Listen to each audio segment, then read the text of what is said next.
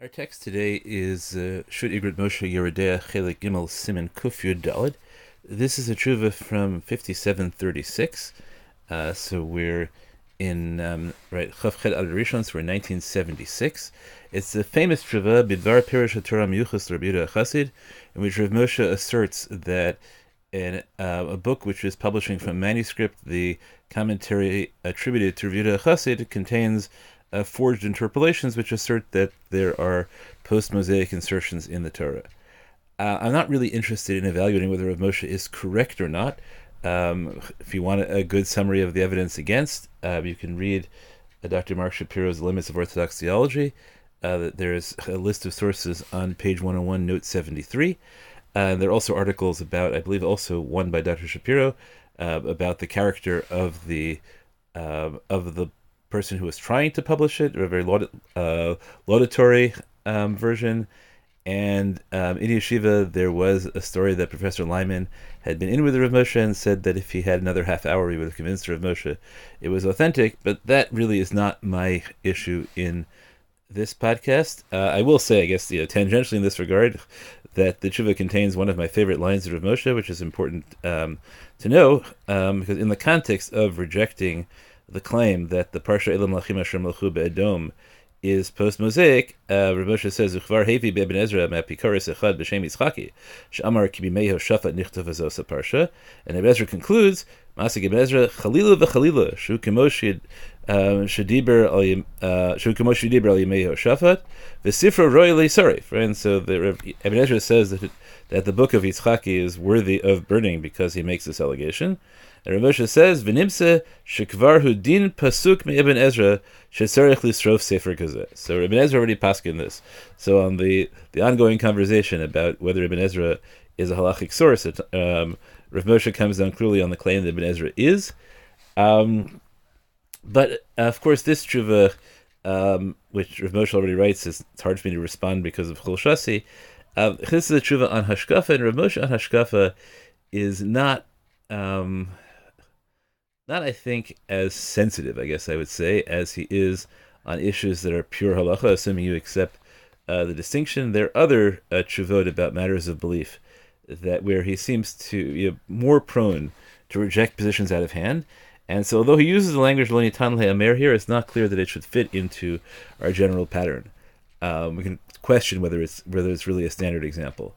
Uh, I also want to say up front that this uh, this installment is a little bit later than it should be. It should have been out last week, and that's because I spent hours and hours um, trying to understand one phrase in the part of Rav Moshe's tshuva that I'm interested in, and um, totally failed last week.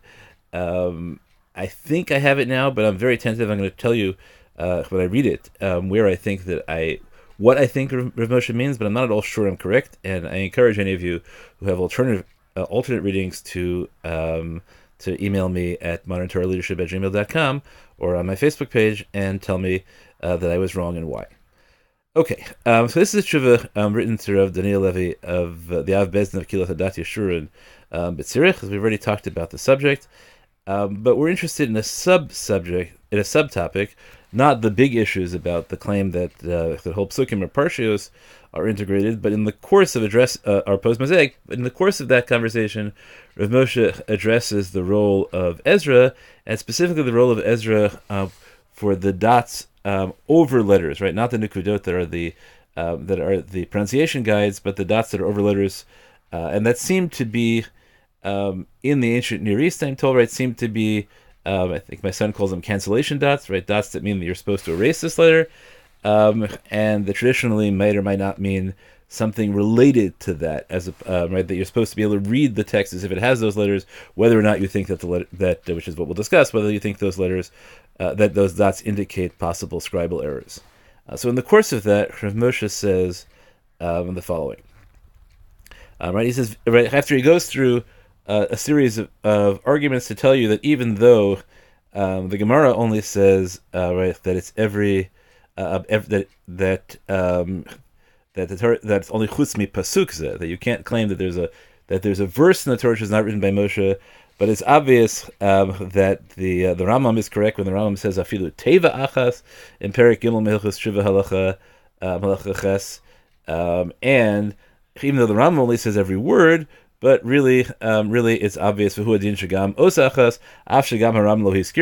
get all the way from verses in the Gemara to words in the Rambam to letters in Rav Moshe, and he thinks that's all obvious. But then he recognizes that there is, of course, uh, one famous problem with the uh, claim that extends to letters.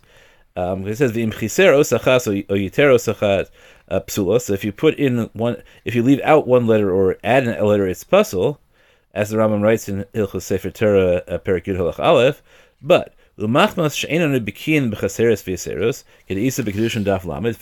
that we don't know whether the aleph and ayans and yuds and other uh, letters that are added in as markers of vowels, uh, right? We don't know whether we have them accurately or not. Therefore, he says, "Ein kasher sefer Torah shlona kolkach." So our sefer Torah may not be kasher. Okay, all the theological issues about that, and the conversation about uh, right Sefer Torah Shel Moshe, Kasher, Pus. If it came up nowadays was different, Kasher, Puzzle, and why beyond our uh, beyond our conversation. Rav Moshe just says, look, I concede, even though I just said if you add a letter or subtract a letter, that Sefer Torah is puzzle and that's a violation, and it's it's of Kidvar Hashem uh, Bizah. But the fact is, we may not have Kasher Sefer Torah. V'ika mitzad ze um, chiluk ladina and that creates a halachic nafkamina, which is shebishvil chaseris v'yaseros, that because of these those letters that um, only affect the only affect the, whether vowels are long or short, um, right when there's no change in um, either the topic or the pronunciation, uh, leaving aside the question of those who follow Rabbi Weider and uh, pronounce short and long vowels differently um, how you how you would handle that. Ein Matzin Sefer Torah Acheret. You don't bring out another Sefer Torah. Kedisa Brahma Orechaim Simin Kuf Mem Gimel Seif. Um, as Reich the Rama writes there, and we should pull the language of the Rama up um, here because I think it matters a little bit. Um, the language of the Rama is not Ein Motzin Sefer Torah. The language of the Rama is um, Ein Lahotzi Acher um, sh- right, which sounds stronger than uh, perhaps an Ein Motzim, which is descriptive. Ein Lehotzi is very clearly prescriptive. You're not supposed to take it out. That matters a great deal in the continuation of Moshe. And this is the line that becomes um, that was deeply unclear to me. So I'll tell you what I think. Uh, what I think it means. Um, so Rav Moshe says, all right, as the Ramah writes, "Ve'af hanikudot b'Torah." And even the dots of the Torah, which again he means the the dots above letters like lanu vanenu, and not um, not not nikudot in the sense of uh, vowel markings. She'ain behem psul. There's no psul in the Torah whether or not you include the dots in the right places, or you or you or you don't include the or you put dots in the wrong places. Right? There's no we don't possible Sefer Torah either way because of the presence or absence of dots. It says Nami Asur. That is also forbidden. So what does also forbidden mean? So I spent a lot of time trying to figure out, right, is Ramosha banning a claim that the dots are not part of the original Sefer Torah? Right? What exactly is Asur? And I finally decided, and you can decide if this is right or not, that what Moshe means that it's um, that he understood um, as Ein Motzi and Sefer Torah Acheret as a prohibition of taking out another Sefer Torah Shalol Tzorech, because maybe this Sefer Torah, even though it differs from our standardized text uh, in terms of a Chaser or Yeter, maybe it really is kosher, and maybe the next Sefer Torah is, uh, I think, but for these purposes, it has to matter that maybe this Sefer Torah is kosher. So therefore, um, right, the fact that the next Sefer Torah is puzzle wouldn't make much difference from my argument. Um, so it, since it's kosher, therefore, I think Rav Moshe understood it, and some Achronim can be read that way, and some not it's usher to take out another Sefer Torah in order to replace this Sefer Torah because this Sefer Torah is not more puzzle than any other Sefer Torah would be. And Rav says the same is true, if I'm correct, the same is true about the dots, because the dots don't um, don't affect kashrus one way or the other, it would be a forbidden taking out of a Sefer Torah and, and putting aside of this Sefer Torah, which I think very likely the issue is less the taking out of the other Sefer Torah than the apparent assertion that this Sefer Torah is puzzle when it's not, although Rav Moshe doesn't say that explicitly, So that's just like you're not supposed to take out another Sefer Torah because of a divergence of one of the letters that are just vowel markers that are chaser and yeter. So too, you're not supposed to take a Sefer Torah out. It's also to take a Sefer Torah out because of a dot. Assuming that's correct, then Rav Moshe goes on to say, "Ayin bepiskei Tosfos um, Menachos Siman Reish Lamed Aleph, where it says Kishakasav Ezra HaTorah Asanikuda Amar Im Yomar Moshe Lama Nakadta Ashiv Halo Lo Machakti." So that statement seems very clearly to assign the dots to Ezra, and in my reading that makes a lot of sense because since the dots are Ezraic as opposed to Mosaic, so therefore you um, right they don't affect the kashrus or psul of a Sefer Torah. But now Rav Moshe says, "Who braysa be'avos Rabbi Nassim perik acher." This brayta quoted by Piskei Tosfos Menachos is also in the Das Kenim, um, is um, a version of a brayta found in Avot Rabbi Nassan um, but there, Rav Moshe says shu girsa mutas, right? So it's not just the Rabbi Chassid that has that has uh, that has a forgery, but there's also an erroneous girsa in um, in Avos Rabbi Natan she'isa, because there it says Amar Ezra. Ezra said, Im yavo Eliyahu v'yomar li mipnei ma kasaftakach Omer ani lo kvar nakati alehen. Um, if Eliyahu comes uh, v'yomar and and someone says to me, "Why did you write this?" I will say, Kvarnakati and I wrote, I, I already have a dot on them. Vimamerli Yafekasafta, and if it says you wrote well, Avir Nakuda Me'alehen. Right, so that text sounds like Ezra uh, is unsure about the letters under right the letters over which the uh, the dots are placed, and so and the simple reading of the text is Eliyahu comes and asks him, uh, "Why did you write it?" When it's not really in the sefer, doesn't really belong, and he'll say, "Look, I put a dot over it." And if he says you wrote well, I'll say, look, you know, I only put a dot over it. But the thing is that this is not talking about chaseros and yaseros. The dots over it are over entire words that really change the meaning of the uh, of the Torah. And Rav Moshe is not prepared, if I'm reading him correctly, to allow that kind of doubt to enter into it. So the big variant is that in the version of Menachot, Ezra asks, um, right, Ezra puts the nikuda in and says, if Moshe asks me, why did you put the dot in? I can explain why I put the dot in, and that is not going to bother him. Much. He's going to have a way of explaining that that doesn't directly raise the um, doesn't that doesn't make the dot be an issue of whether the letter should be there or not. Um, whereas the version in Avot Rabbi um, says, "Why did you write this?" which suggests that uh, the issue is whether the letter should be there or not. And that Rav Moshe says is impossible. Lo shayach. You can't ask why did he write the letters in the Torah. The Rei Moshe Gvura because Moshe wrote them down. And even though there's doubt about Chaseris and Yaseris, Rav Moshe does not allow the entrance of doubt about letters that make a difference to meaning um, or pronunciation, and therefore Hamocha Kanu Bichlal Kidvar Hashem Biza, Kofer Batorah, uh, because he's saying that these letters weren't written by Kodesh Baruch Hu, or even if you think that the dots came later than Moshe, that Hashem changed his mind, all that is possible. Um, he says, furthermore, v'gamim ein tzorech lekosvan, ma yoel masher kosav nakuda. And if you're not supposed to write them, what does putting a dot change anything? The Sefer Torah is puzzle anyway. So for all these reasons, Rav Moshe rejects the girsa of mipnei kosafta kach. And then he says, ein masher kosav bevinin Yehoshua, and here's our phrase, hein dvarim lo nitnu lehe amer. Take a look at the Bnei Yeshua, and you'll see that the Bnei Yeshua writes things that are not, that cannot be said. Uh, a number of lines later, he says, "V'chaslan lomar v'shari le'lemari leval b'nei Yeshua." May God forbid the author of Yeshua Falk of the Bnei Yeshua, who's a quite uh, established figure, uh, for saying this. Now, um, Bnei Yeshua actually quotes what he says from uh, from his Rebbe. He actually has a Masoret, so right there's a long line, it seems, of people that Rav Moshe is rejecting about this detail as well. Um, but the question is, what exactly uh, is it that the Bnei Yeshua says? which is not uh, which Rav Moshe finds unacceptable. So I originally thought, uh, mistakenly, that the difference in the Girsos was based on in the first in the first version, the version Rav Moshe says is correct. It's Eliyahu who comes and asks Ezra, and the second version it's Moshe. Uh, sorry, the first version is Moshe who comes and asks Ezra, and Moshe is entitled to ask questions about changes in the Torah. But what is Eliyahu doing coming and asking Ezra? But that turned out to be completely wrong.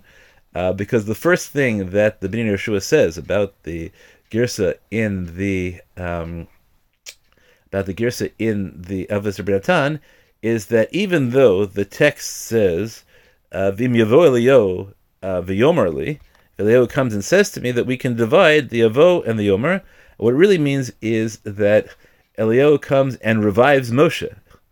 And then um, and then Moshe asks these questions to Ezra. So in both versions, it's Moshe asking the questions. Eliyahu is just a hechitimsa for Tchias HaMesim, so that um, because otherwise, how could Moshe and Ezra be in the same place?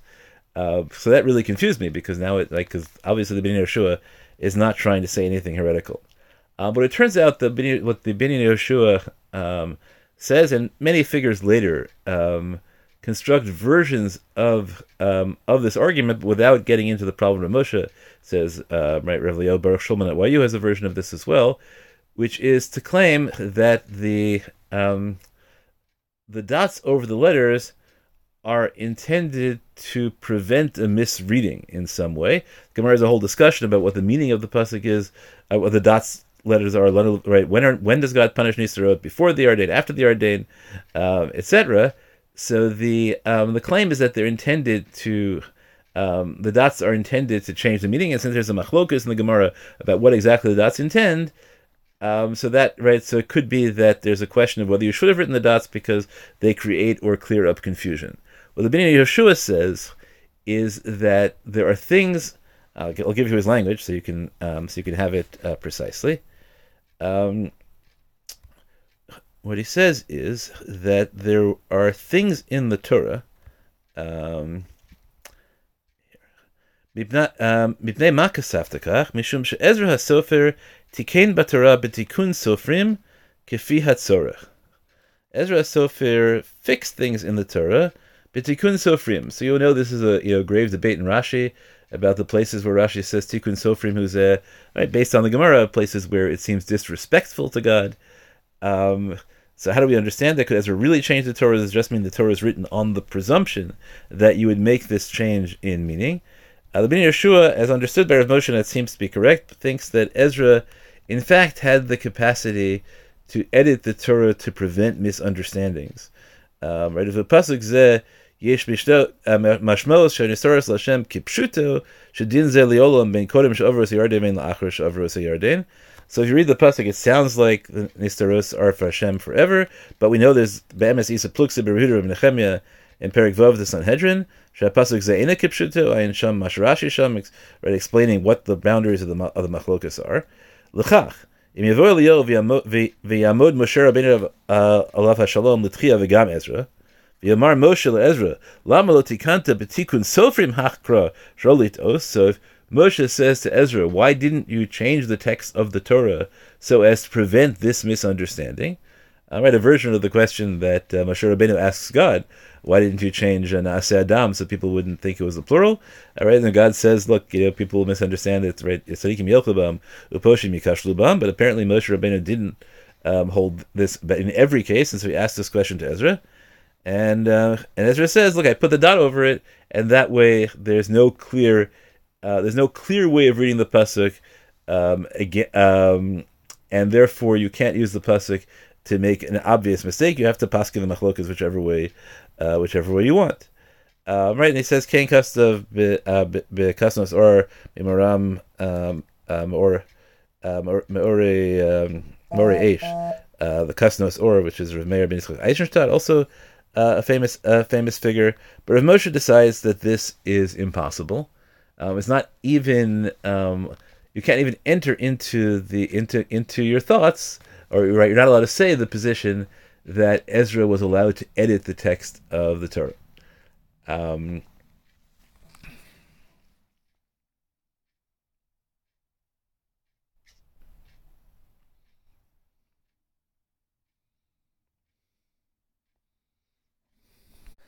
as always, to figure out like which texts Rav Moshe claims are are forgeries, which texts he goes to extremes to interpret, so they won't say the things that he thinks are impossible, and who he feels comfortable just saying, "Look, you know, Shari Lelamari." Right? May God, uh, may God forgive him because he said things. And again, we'll point out the paradox is that all these things Rav Moshe says, "Lo nitan hayamer," have to have been said by some. In the vast majority of cases we've seen, somebody actually said them, and often we found that famous achronim said them. Uh, but Rav Moshe nonetheless feels comfortable um, dismissing them. Um, so I think that's that's all I want to say about uh, this tshuva. I guess I should really put in the two points that we that the reason Ezra comes in as a prominent figure, of course, is because of the various um, the possibility Ezra changed the script, which Rav Moshe t- um, talks about, and the ascription of Ezra as causing a re-editing of the text by uh, by majority. Um, so all sorts of reasons that you could um, argue that Ezra has greater editorial power, but Rav Moshe doesn't uh, think any of those are relevant to the question of whether he could have actually changed letters um, on his own. And the truth is that I myself find it a very odd position that Ezra would change a divine text. So I understand Rav Moshe's discomfort. Uh, but again, you know, other people said it.